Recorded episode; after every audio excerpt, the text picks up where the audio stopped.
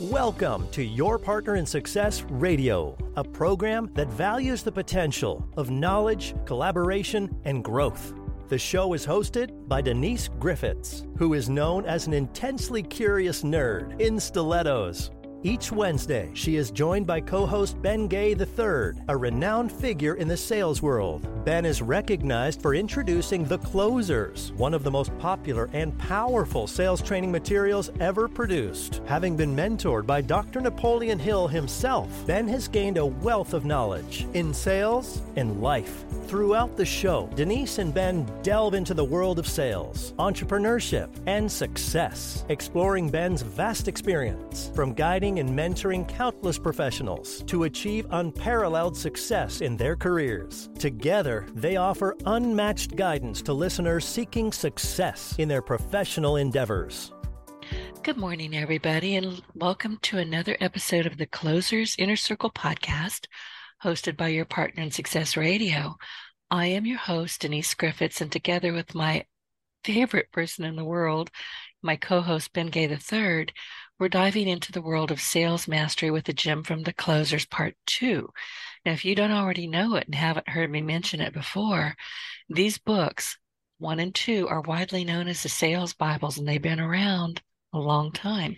So last week we covered the mastering sales strategies to overcome gatekeepers and boost your income. And that page is 141. The chapter is titled Your Switchboard is Killing You. That was a fascinating conversation.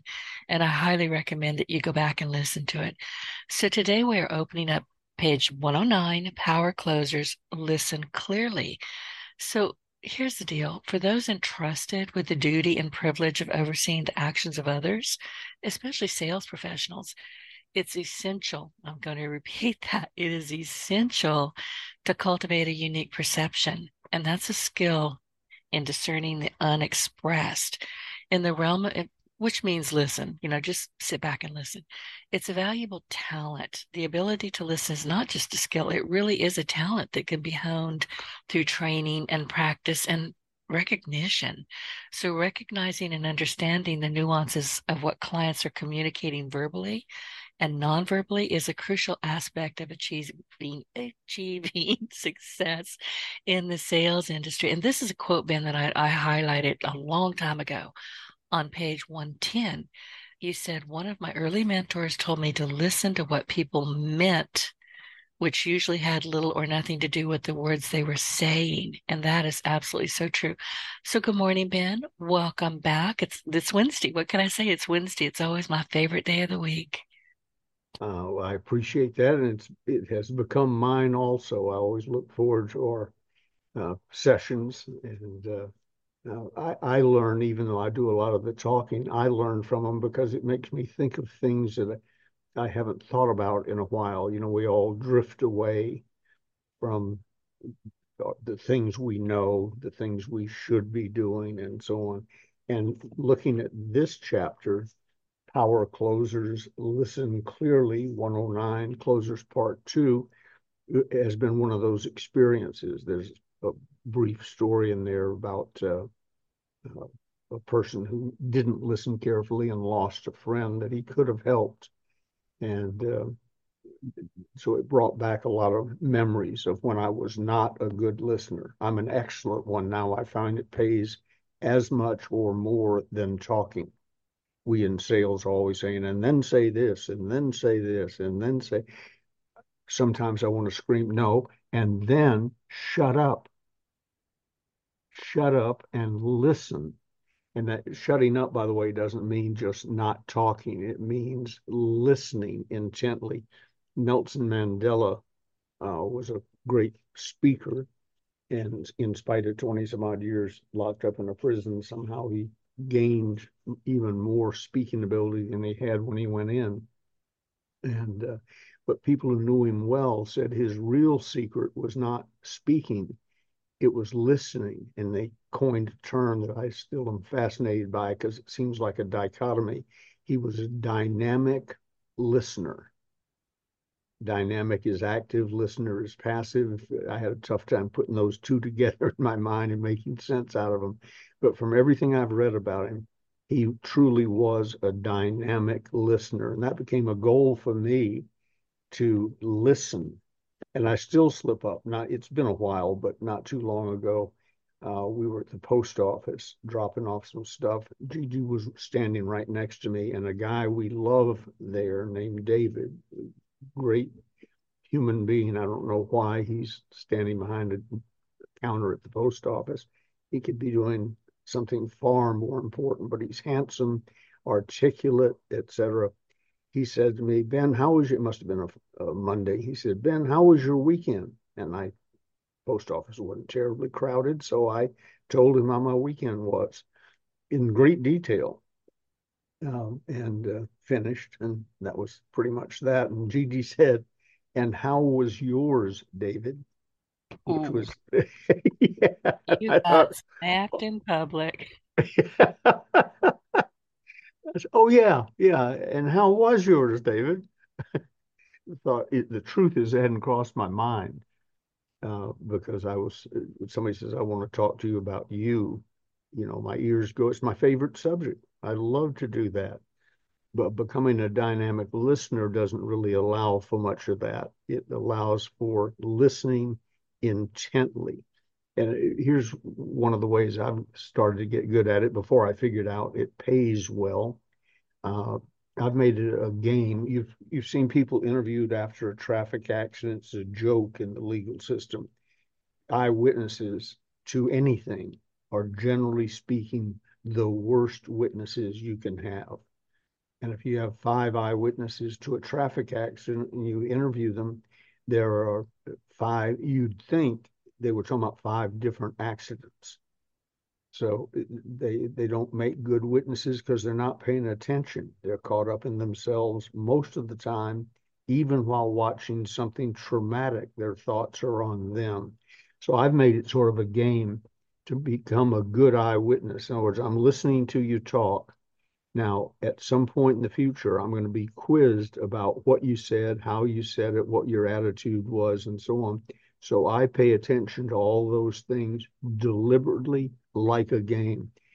Over time, it's become natural. I really don't have to do that much, but I still check in with myself from time to time to make sure that I'm really hearing what they hear, what they're saying, and its meaning and its nuances and so on. And I've gotten so good at it, I had to learn another skill, which is nodding and reacting while they're talking. Because I, I developed my intense listening and stare to the point that I found I was unnerving people. I bet. Yeah, they're not used to being paid attention to. and here's this person staring at them like a uh, a scientist through a microscope into a, a, specimen of some sort. So I had to learn to nod and, and grunt a little bit, you know, mm-hmm, yeah, okay. And then if I find them, find them winding down, well, what about this or whatever, and nudge them along so that they keep talking. But it's fascinating. People are so unused to being listened to.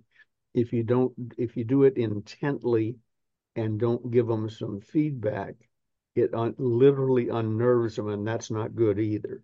So it's it's like a guy on a high wire. You've got to balance both. You got to do both, but you need to balance both so that they uh, are comfortable with the situation.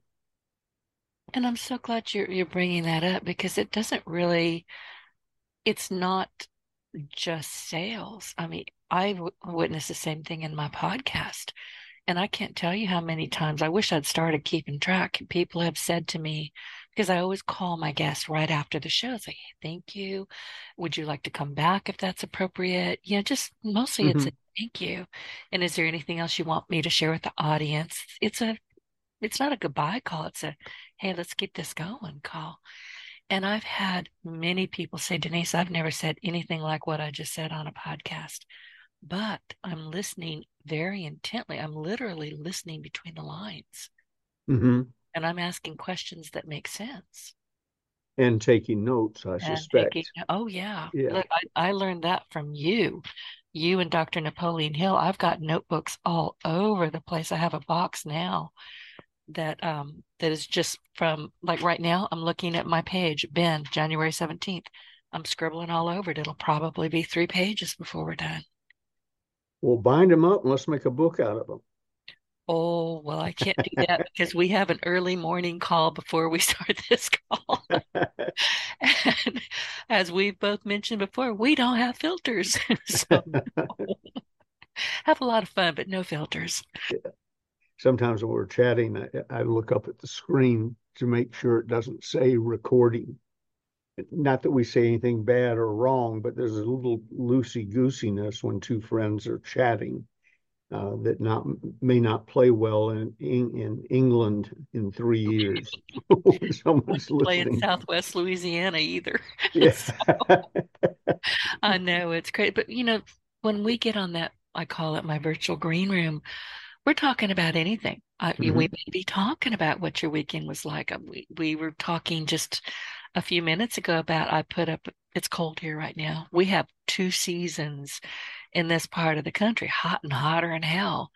and then about eh, we get you know five days of winter, five days of spring. They're never in a row. You know, tomorrow's supposed to be 70 degrees. I think it was yeah. 90 degrees yesterday. And I had put a picture of my little cat Odalie. She's 18 years old, and then I get a note, you know, on Facebook with Gigi saying that looks just like our cat. It's like, oh, you know, the things that we talk about when nobody's listening. Well, our cat that looks like your cat uh, rules the roost, and he was brought on uh, right after we, we lost two chocolate labs back to back, and uh, one was hit by a car. My fault. He ran around the house chasing a ball. When he didn't come back, I thought, well, I'm just he's been distracted. He'll be right back. And then a neighbor pulled up and said, Ben, I think Rocky is down on Highway 49 right on the yellow line. And he'd never done that before. And he went gone. And then his running buddy uh, died of, a, I mean, I had to take her and have her put down. She was really suffering. So uh, we decided we didn't want another dog yet, and maybe not ever, because we travel a lot and, you know, boarding and this and that and so on. And I said, Well, you know, cats are pretty self sufficient. She said, Do you really want to get a cat? And I said, Well, let's see. And I started by putting some cat food in a bowl on the back deck. And uh, that drew several of them, just dropped by for a snack. And then it really drew two of them. And the two each independently discovered the doggy door, which I had not taken out or blocked off and suddenly I'm, you know, I'm walking down the hallway going somewhere, and here comes a cat, and I said, "Oh, hi, how you doing?" And I thought, we don't own a cat. Why? why did? Why did I just say hello to a cat in the dining room? You got sucked in immediately. yeah. So now there are two residential cats that we picked up uh, individually. But those are the little things. See, if you and I are talking a year from now, uh, I will have in my memory bank that we talked about cats. I know how much you love yours. What is it? Hamilton is an ass is the name of one of them. He's right? a hashtag. Hamilton is. Anytime I'm talking, like just now, he's behind me on the futon. He heard me say the word hashtag, and his head popped up. Like, are you talking about me? Yes, I am. but if you listen, then it gives you those personal connections. I work with people all the time, uh, prospects and so on. And I'll say something like, well, you know, when when you were telling me about Bobby, you know, the junior, who was in the Cub Scouts, and and uh, did he ever get his Webelos badge or something? And a f- proud father, of course, I can't see him frequently, but proud father, you can see him perk up and yes. And then, how did you remember that? And I said, I was listening you know, making mental notes. I know it's important to you. Your children are important to you. It's important that I remember what I can. I don't, I don't, I'm not ancestry.com, but if you have a kid that's in the Cub Scouts, I'll know that. If he was just starting out, I know he doesn't have his Webelos badge yet.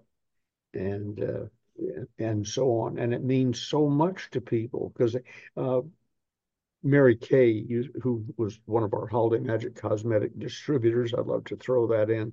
she told me she just joined to get our manuals before she started Mary Kay. but you know, whatever. whatever she did worked. Yeah. Uh, but she used to say, picture everyone with a sign around their neck that says, make me feel important. And you can make them feel important if you're listening. We have a waitress that takes care of us at one of our favorite restaurants here locally. And Gigi it's it's more her style. When she approaches the table before, would you like something to drink or got a menu? Before any of that comes up, she has a daughter who has some problems, and Gigi says, "Tell me how your daughter is doing." Right. And we spend four or five minutes at least on that, and off and on all night. But it was sort of like the day at the post office when Gigi said, "And how was your weekend, David?" Uh, when the lady approaches the table, I listen intently, but mentioning her daughter and her problems is not the first thing that comes to my mind. But female to female, it is. And uh, every time Gigi does that, I go, damn, why didn't I think of that? Well, you don't have to. You've got Gigi. Yeah, I got, as long as Gigi's there, I can appear nice. so, but but well, that comes talking, from listening it, with a capital L. Listening is yeah. an active skill. It's a verb. It really is, and you know, people. We we don't. And you brought up something very important. I'm kind of my brain just split in half there. You brought up something very important because when we're just talking, we're just kind of you know repartee back and forth. We're remembering things that have been long gone. I mean, I mm-hmm. had a mm-hmm. podcast yesterday it was about marketing. It was about, you know, how marketing has changed and we're doing now. And I told them the story that I have told before about the tire guy here in in Lafayette, Louisiana. This was many years ago. I cut cable a long time ago, and I suspect that this man has been passed for quite a while because mm-hmm. he wasn't young then.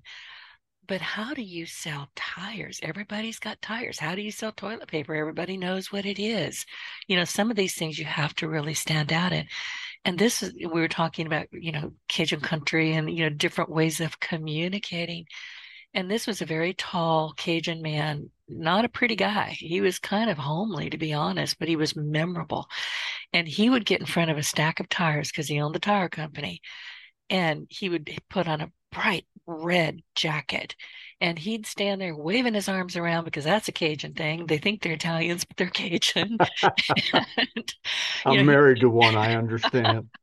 Listen, I, if somebody grabs my hands, I shut up instantly. I can't talk anymore. And I'm not anywhere near being Cajun or Italian, but I talk, I'm talking with my hands right now. But this man would stand up there, he would wave his arms around and he'd say, tires, you got to have tires. They ain't purty, but you got to have them, or something along those lines. that was probably 20 years ago. I've never forgotten that commercial or the fact that they ain't purty, but you got to have them. Well, it sounds like Cal part of the matter, didn't he? Did you ever see Cal Worthington? I don't know how. No, I don't how know national he was. Uh, he in California, he was a god, and I got to meet him and go to his ranch and everything. Uh, but he sounds, your friend sounds like Cal Worthington. Cal uh, would appear and say, uh, Hi, this is Cal Worthington, and this is my dog Spot. Well, the dog was a chimpanzee or a baby elephant or what, you know, whatever. And it, again, like your friend selling tires, uh, Cal's attitude was, you're gonna you have a car now you're gonna have more cars in the future so i'm gonna be memorable. I don't have to tell you what a car is. Right right. You know we, we all know what it is got four tires generally speaking a steering wheel accelerator and brake. But if you come down here you'll have a good time and i'll give you a good deal and and so on. And when i asked him one time about his style he said i found i i listened and i found out what people liked little side note about Cal. He and his wife got a divorce. And uh, the way I met him was we flew, took our Learjet in to see his, him and his Learjet, a mutual friend, had put us together. And uh, big landing strip right in the middle of his ranch.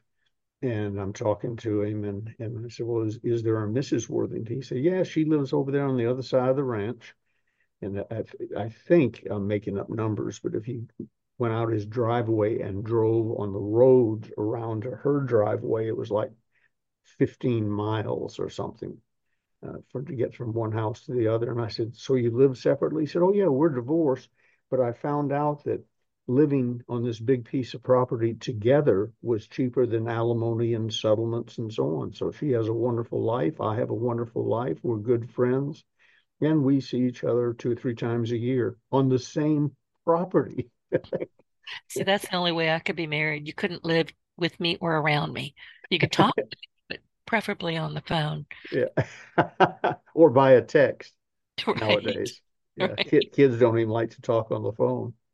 But anyway, listening to people, if you listen to them, for those of you in selling, if you listen intently, if you're a dynamic listener, they will tell you what they want to buy, how they want to buy it, why they want to buy it. They'll do everything but write up the order for you. But you have to listen. That's assuming you're talking to a qualified pro- prospect, you, somebody you pre-qualified and they're in the market. Cars and tires, everybody's in the market who's over 16. So uh, uh, that's a pretty easy one. But with all other products and services, if you listen, they will tell you how, why, when, and what they want.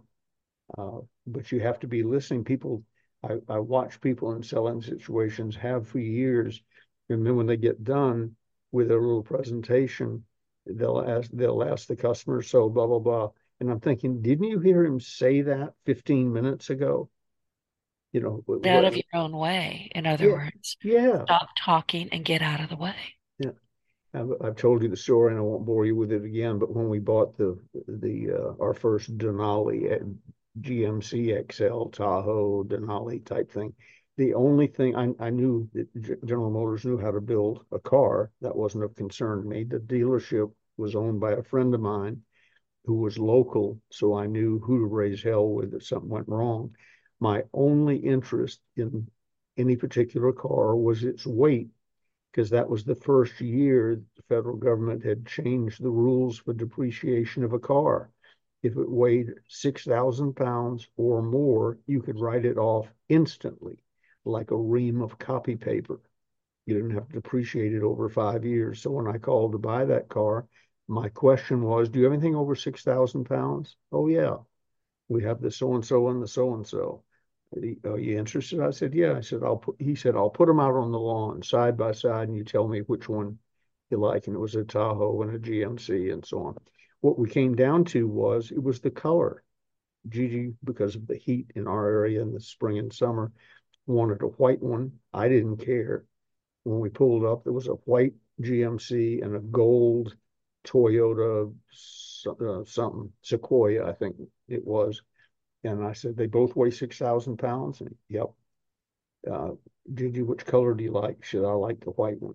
And then some young salesman, I, I know I'm repeating myself now, some young salesman who he was going to give the sale to uh, said, okay, well, let me show you the so and so. And starts opening hoods and so.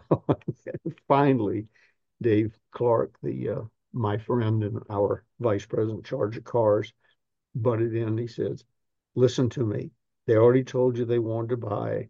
They told you what they wanted to buy. They don't need to see the engine or the inside of the gas tank or anything else. Write it up. And he says, Yeah, but I want to shut up and I love it story. up. I do. You could tell me this every week. I would still just chuckle at the same spots. It was uh, because the kid was had learned his little presentation. I'm a big believer in scripts. If you have to talk, it ought to be something that's been tested and tested and tested. But I underline if you have to talk, scripts are wonderful. Better yet, shut up and listen. They'll tell you. Can you imagine having somebody come onto your car lot? I think that car was around fifty thousand dollars at the time, and say, uh, does it weigh 6,000 pounds? Yeah, good. Write it up. That's all I cared about. Literally, you know, I, I didn't make them weigh it for me, but assure me it's 6,000 pounds and we're in. But the kid missed that. I guess it was under the uh, thing of selling can't be that simple. Well, if you listen it can be that simple. In every book I've ever read, I think there may have been an exception or two about a great person. I, re- I read biographies and autobiographies and so on. Somewhere in the book, you will find a quote by the author or some of the authors quoting and so on. And it's something like this When I was with him or her, I felt as if I was the most important I was the most important person in the world. Or I felt as if I were the only person in the world. When I, I got when I got my, about Bill Clinton, and I've heard it from other people as well. Yeah, Bill Clinton, uh, like him or not, and I have I issues with some of his politics really uh, and and his morals. However, uh, everyone I heard somebody just yesterday on the news who knew him. I think uh, Brit Hume, I think, said we have our differences, but he's the most charming man I've ever met. And he listens intently. In the last 24 hours, I've heard this long after you and I decided that would be the subject today. And the Clinton, my favorite Clinton story is some guy, person was with Clinton, I think, in the White House. Maybe they've been with him before, and he, he never broke eye contact. It was as if I were the most important, most fascinating person in the world. And then they brought in uh, some iced tea to drink in, in big, you know, Southern tumblers, not an eight ounce glass, a Southern tumbler with a glass bottom. And he said uh, I, uh, something to the effect of, I thought I was going to get a break. Clinton took his iced tea and sipped it. And I looked up and he was looking directly into my eyes through the bottom of his iced tea glass container. Oh said he just never broke contact. I never ceased feeling as if I were terribly important. My first job with Holiday Magic Cosmetics, other than being a distributor, but before I became president, I was sent on a trip to introduce and accompany William Penn-Patrick, which is the owner of the company, ran for governor against Reagan, et cetera. Um, I was to accompany him. I also found out that meant, since we were traveling in the company plane, that it, that I carried a lot of baggage. you know, so I was a glorified bellhop and introduced him and so on. And he said, Now here's your most important duty. And I thought, Oh, good. He's going to give me some tips on how he wants to be introduced and so on. He said, When I'm with somebody and I've been with them and it's getting a little long or awkward and the line is building up, your job is to take me away, take me by the arm and take me to the next person. And I, I said, That's it. he said, That's your most important job on this trip. Do that because I am going to stare intently at them and listen to them until you come get me. I'm not going to say, "Well, I got to run." And uh, oh. so that that he was such a good listener. My job was to make him stop listening and move over. One time, I went up to him as it, that moment had come, and I got him by the arm, and I said, "Bill, we've got to go over here, or Mr. Patrick, whatever I called him in public." we've got to go over here. And he pulled his arm back. He said, Not now, Ben, I'm talking to these people. And uh, so I backed off. Later in the elevator going up to the suite, he said to me, What was wrong with you? You're on this trip to take me away from it. I said, You pulled your arm back and said, Not now. He said, That was for their benefit, not yours. you your job trained. yeah. Your job is to take me to the next person do you have that? Oh. Yeah.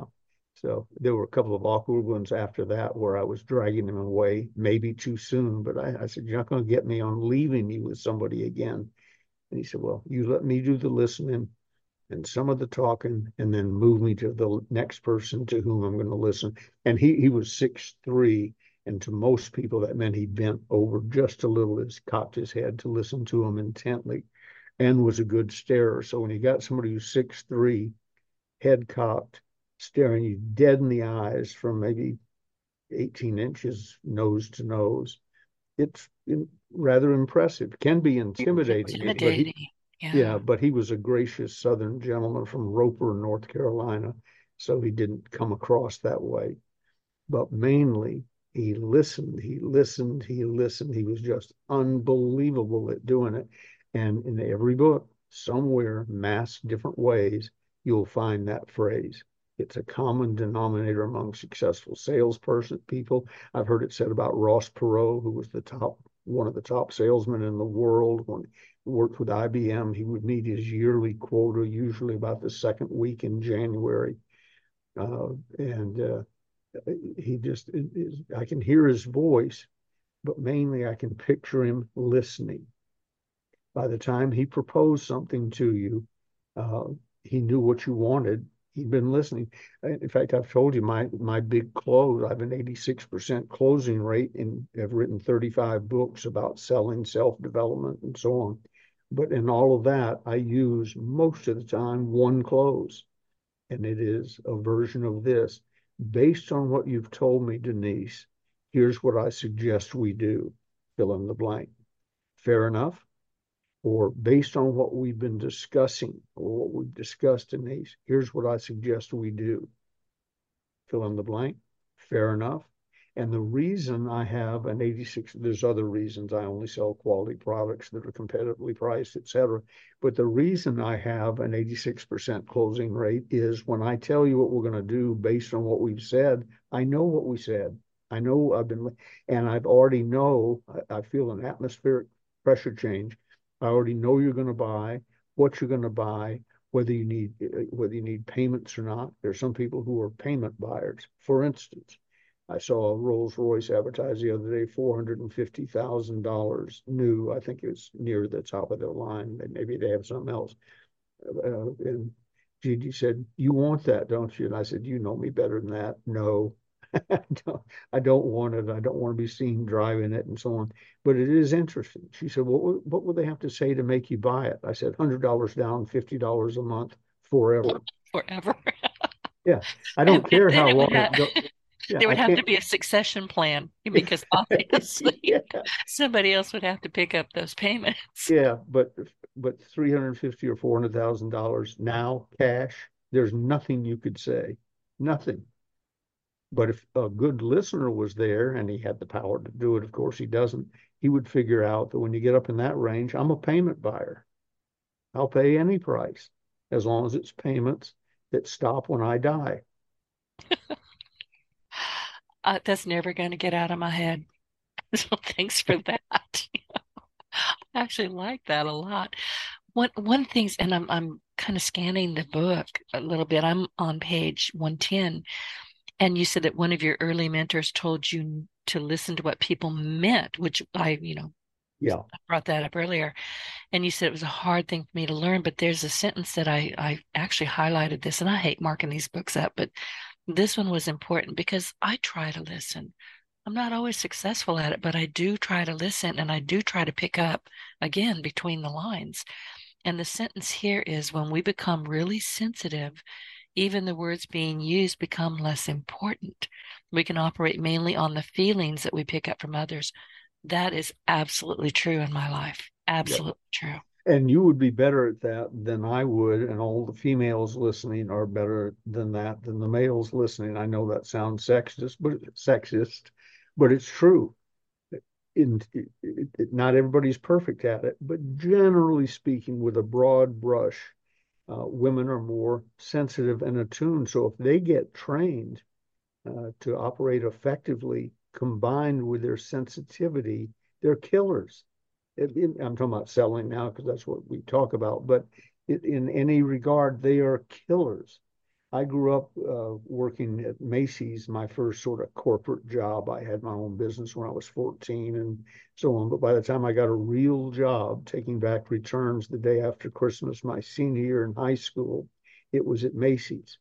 And so I grew up around the, the top of the top of the pyramid was men by and large but from buyer up, the store was run by women, and they were the executives. They were the tough people, et cetera. And I learned so much from them. They heard things I didn't hear because I wasn't listening effectively or wasn't listening at all. I was a lot of people confuse quiet with listening. Quiet usually means I'm waiting for you to shut up so I can tell you what I've been thinking about for the last five minutes. And in the middle of I see this a lot. yeah, when you were crouched, wait, ready to say your next thing, they may have said, "I'll buy anything that's six thousand pounds." But but if you didn't hear it, it's useless information to me, to you, Right. uh, and to them. And but the women are by and large better. And I went from there. I had some stops in the middle along in food brokerage and so on. But then I got in the cosmetic business and only five years after I started at Macy's. So I, I've been in women dominated, and then I created the call center industry, dominated by women, and all of my managers were women. Some of my top salespeople were women, uh, but the people who ran the business day to day were almost a hundred percent women. I'm more comfortable around them because they tend to listen. They they uh, have great suggestions. Once you've settled on some sort of solution, they actually do it. Uh, it's it's the reason women run while the man is allowed to think he's running it. Uh, they run families, they run businesses, they make. I've seen statistics. I don't know who makes these things up or discovers them, but that they make something over 60% of all buying decisions of any significance in the home and and so on. So for you ladies listening you have an unfair advantage. You have a natural skill with listening and persuading and so on that we men have to almost without exception learn. And even when we learn it we're still not that good at it. I was asked one time on a national radio program uh, Barry Farber in New York, who who was a big deal. I hope he's still with us, but I sort of doubt it. Uh, anyway, Barry asked me live on the air one day, "Well, would you rather be a female or a male in selling?" I said, "Well, I'm comfortable being a male, so I'm happy with that. But if I was talking just selling only, here's how I would like to come back as a attractive black female." And he, he says, Why is that? And I said, Attractive is anybody can figure that out. Uh, black, I get into places where they're afraid not to let me in. Female, because I can listen, take action, be empathetic, got all the things going men have, plus stuff that they will never master like I have. So that's who, and when I say that, I always have one lady in mind. She was with IBM and she used to call on us and the managers and and my wife at the time she since passed away but uh, my wife at the time would come in and sit down and pretend like they were listening to the her presentation. And one day she said how come you guys always come in here? And they said because you're a good looking female. I think they skipped over the black part but you're a good looking female and he will do anything that you ask him to do so we're here to make sure he doesn't he doesn't go overboard. I don't think with you're her that, I don't think you're that skirt, weak. so with her short skirt and and beautiful legs. Okay, got it. Never Yeah. mind. So, I remember posting a picture that was not me. It was a cute little picture on one of my podcasts, and it was a pair of legs and a red bag, and you know, me and my my shoes and my book. And you said, "Nice legs." I said, "No, those are Walmart legs. I have Nordstrom's legs." That was the end of that conversation. But, but I wanted you, uh, two things. Oh, we are, we're going to run out of time in about 10 minutes. There's two things I want you to talk to us about. And listen, this is a, we may have to come back and look at this again next week, at least partially, because it is a longer chapter and there's a lot going on in it. But you, you're talking about listening, and you were talking about when you read a humorous but true story about the Australian explore, explorer, Sir Edgeworth David, and his assistant. Tell me about that story. Oh, it was it, it, it's written in the book, so make sure you catch it. But it was you're talking about when he said, "I help, I need help," or whatever. Yes. Yeah. And his Uh, assistant didn't quite hear the, the He- yeah. underlying he didn't hear me. yeah he didn't hear the tone in his voice and so on uh, uh, it's only a couple of chapter uh, paragraphs let me read it i thought of all this when i read a humorous but true story about the australian explorer sir Edge, Edge, edgeworth david See, I made you mess it up. Sorry. Yeah. And his assistant, Douglas Mawson. Seems that Mawson was busy in his tent when he heard Sir Edgewood, Edgewood call out, Are you very busy? And uh, he said, Yes, I am. What's the matter? Are you really very busy? The voice said with a little more urgency. Yes, snapped Mawson. What is it you want? There was a moment's silence, and the voice became uh, more uh, again came again apologetically. Well, I've fallen down in a crevice or a crevasse, and I don't think I can hang on much longer. That's listening not only to the words, he answered the question, heard the words, answered the question, but he didn't hear the urgency the pro I have a thing I have a friend who calls frequently we're like the bro he's the brother I never had and uh, we have a rule uh, if you call and I say we got to make this quick that means unless you're bleeding from an open artery or have a compound fracture keep it short and I'll get back to you. Some of that we're, we're good enough friends where we can say I got to go goodbye.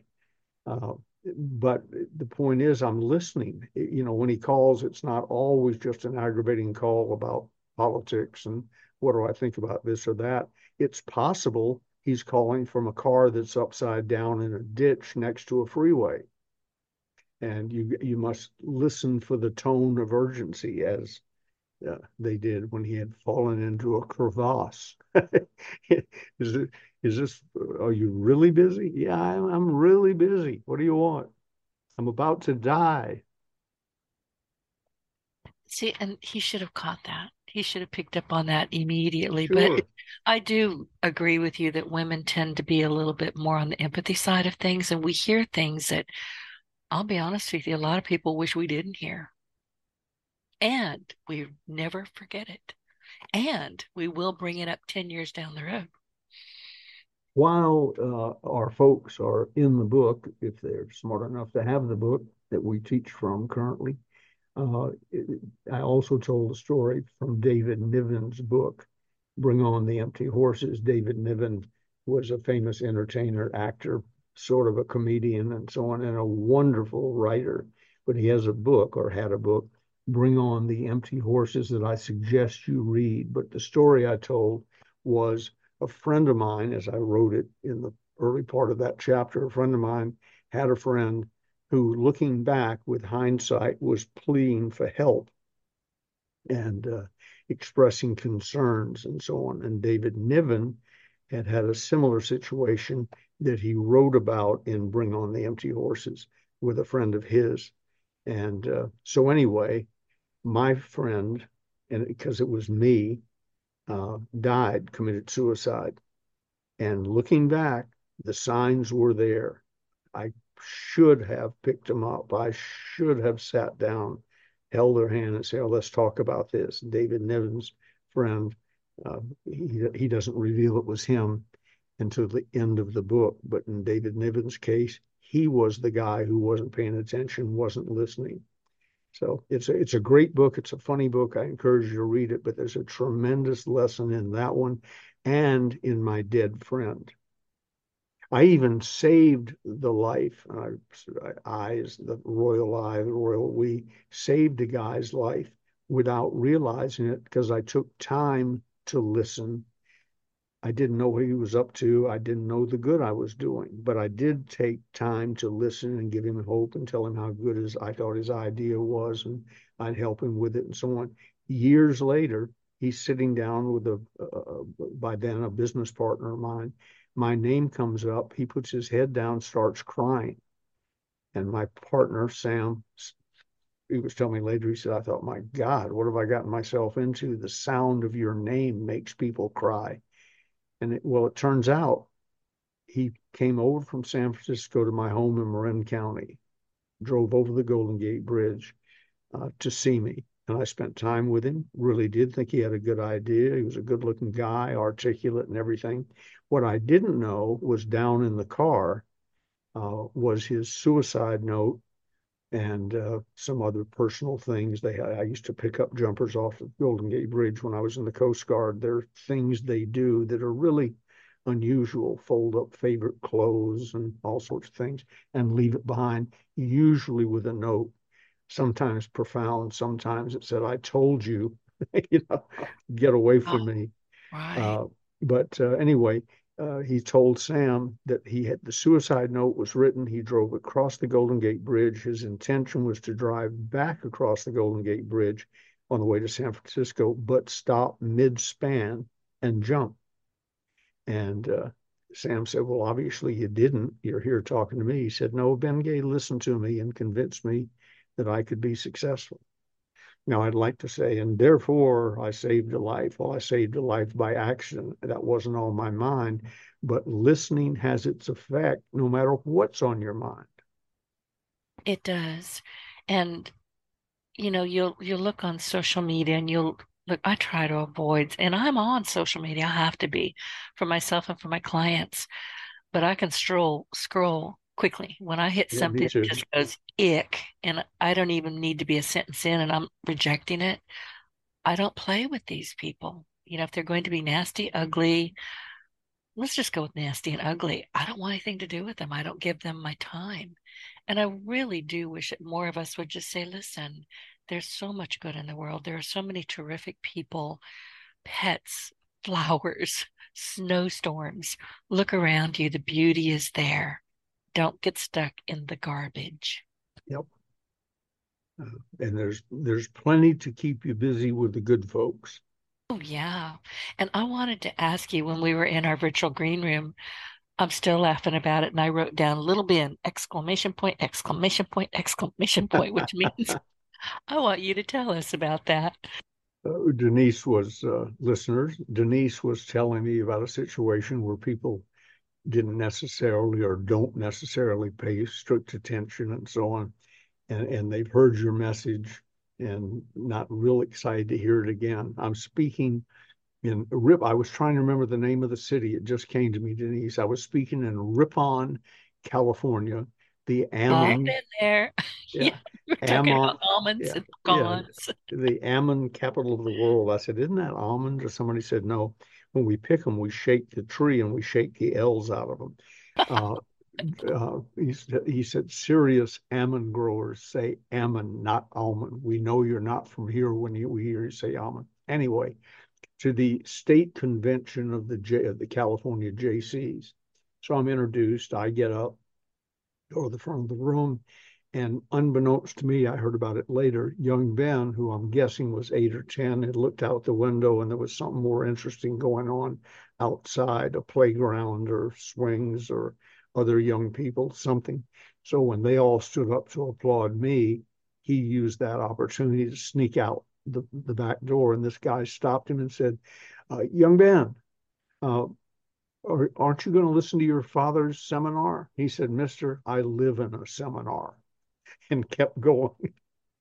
so uh, it brought home Jesus' thing about it's it's hard to be a prophet in your own hometown. And my comment was, well, at least he said Mister. These days, I, I think that would be completely just forgotten about. Well, but he, he, was born and raised in California, but he was raised as a Southern gentleman. right, right. Which I think everybody should be. We we know our stuff down here. We really do. Yes. Listen, where what are we going to? And I really want to encourage people to get the closers at least part two, but they, they typically when Ben's going to give you the information how to get these books, you need them in your entrepreneurial library. Trust me on this. But if you have to read just one, go to part two and then maybe go back to part one. Because part two, well, Ben, I'll have you explain what the difference is between them. But I, I am constantly picking up part two, and I've had this book for years and I'm in it all the time. Well, I appreciate that. Closers Part One lays out the the kicks, the blocks, the punches of selling. It's not politically correct in some places. It's correct, but it's not politically correct. I'm not sure some of the phraseology I would write that way today, but it, it doesn't change anything. And I've been encouraged by people not to change it. But I was also told along the way by others, some of my mentors, uh, Ben, why don't you tell them what you really do, though? You know all that stuff. You know all the tools at your disposal, but tell them what you really do because that's not it you and Jimmy Rucker don't sell that way. And what he was talking about was Closers Part, what then became Closers Part Two, shows you what sophisticated people really do with the hard edged information in the Closers Part One. You need both. But if I had to pick one or the other, I'd pick Part Two. Doesn't sell that way. Part One is far more popular because uh, I guess it's easier, you know, grab them by the throat, get their money, etc. They say this, you say this. Closers Part Two shows you what sophisticated people really do that information. Cary Grant once said, the secret of acting was to not get caught at it. That's also the secret of selling, not to get caught at it. If you watch, I'll use him because he's easier to talk about than myself. If you watch Jimmy Rucker when he was selling with me and for me and so on, you'd never catch him selling. You just watch somebody chatting and they're laughing and giggling and having a wonderful time and hugging Jimmy and getting out their checkbook in those days, credit cards later, uh, and buying. Uh, they uh, they absolutely loved him, and they loved him. One, he intuitively and instinctively was a great guy, but they loved him because he knew the skills of being loved and the closers part two shows you how to get through those difficult situations that most amateur salespeople fear to get through them smoothly, come out the other side. In my case, 86% of the time with an order. And if you want to, if you want to get your own copies of it, there's a special place to go where you get special pricing, free shipping. I still sign them and date them. They uh, they uh, and they come with the same unconditional lifetime back, no questions asked guarantee. Uh, and that's go to stores, S T O R E S dot eBay dot com, C O M forward slash, all one word, Ronzone Books, R O N Z O N E B O O K S. If your order's in by two, uh, Pacific time. They'll ship it that day and you'll have it in just a few days. And I really encourage you, you got nothing to risk, nothing to lose. Uh, we've sold millions of copies of the various books. Uh, and we've had, I think it's three returns, grand total in all these years. And one was a used book that probably came from a garage sale. Yeah, well, we have tightened it up a little bit. We say money back, meaning you had to put money right. in to get your money back. Odds are we have you in our files and we know. Uh, better yet, save your receipt. But you're not going to send them back. Millions of copies sold, three returns. No, mine's never getting returned. And you just said something we may have to tackle on the next podcast because we've only got a couple minutes now. And you said something that had me scribbling. I had to move a cat's butt off of my pad here, but I scribbled down the skill. And we're talking about Jimmy Rucker, the skills of being loved. I have never heard that before. I don't even know what it means. Well, you do if you think about it for a minute, but just know that Jimmy Rucker is the type of guy who would meet you and in five minutes you would think you'd known him forever and he was one of your best friends.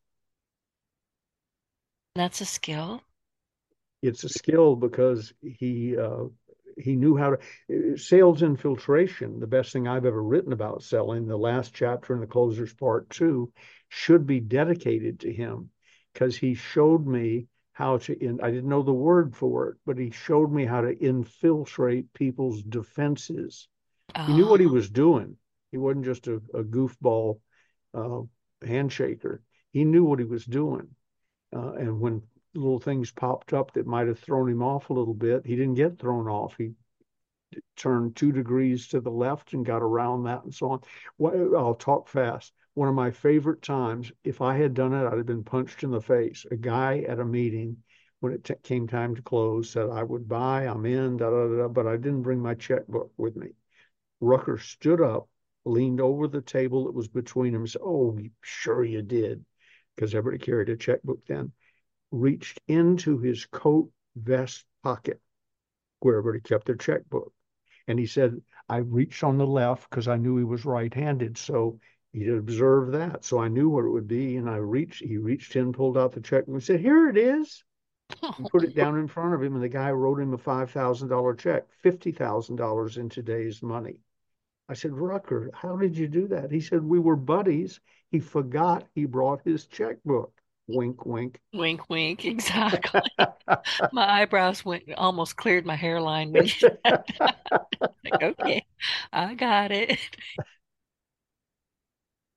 That is, I I couldn't do it. Like you know, I've got chutzpah. I guess that's not a southern word, but you know, I often do and say things I probably shouldn't and get away with it. But I'm pretty sure I couldn't pull that off. Yeah, and they have to know uh, I couldn't either. I still wouldn't do it unless it was somebody I really, really knew and we were just goofing around. You know, like he lost a five dollar bet in a bar and said he'd he'd pay me next time he saw me. I might say, "No, you'll pay me now," you know.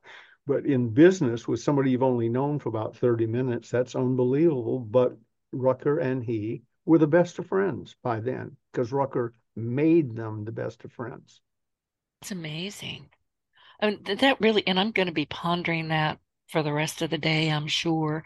So before I let you go, what are we talking about next? Well, you said you might want to finish up some point in the in the chapter we were in. That's possible, but when we start yeah. new, page one thirteen, become an expert. Okay, one thirteen. In the closers, part two.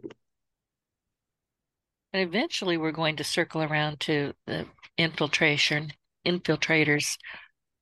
Tell me what tell me what I'm supposed to be saying here. Sales infiltration. Sales infiltration right. requires an infiltrator to do it. Yeah, we're going to get there down the road. I don't want to rush it because that is a very, very important chapter. And I'll be honest with you, a lot of the things that, yeah, sometimes we'll, we kind of we we do wing it. We don't kind of wing it. We wing these these entire conversations. And sometimes we're talking about things that have happened to you, with you, with the famous people that you've worked with, almost like an autobiography. I'm constantly trying to pull these great stories out of you. And then other times, like today, you just want to talk business, like, well, darn it. So next week, just be warned, I'm going to be asking you for some funny stories. But next week, be nice. Is that what you're saying? Uh, no, no. no, you just be you. And then I'll do a Gigi and go, and just, yeah. I love her. I learned so much from her.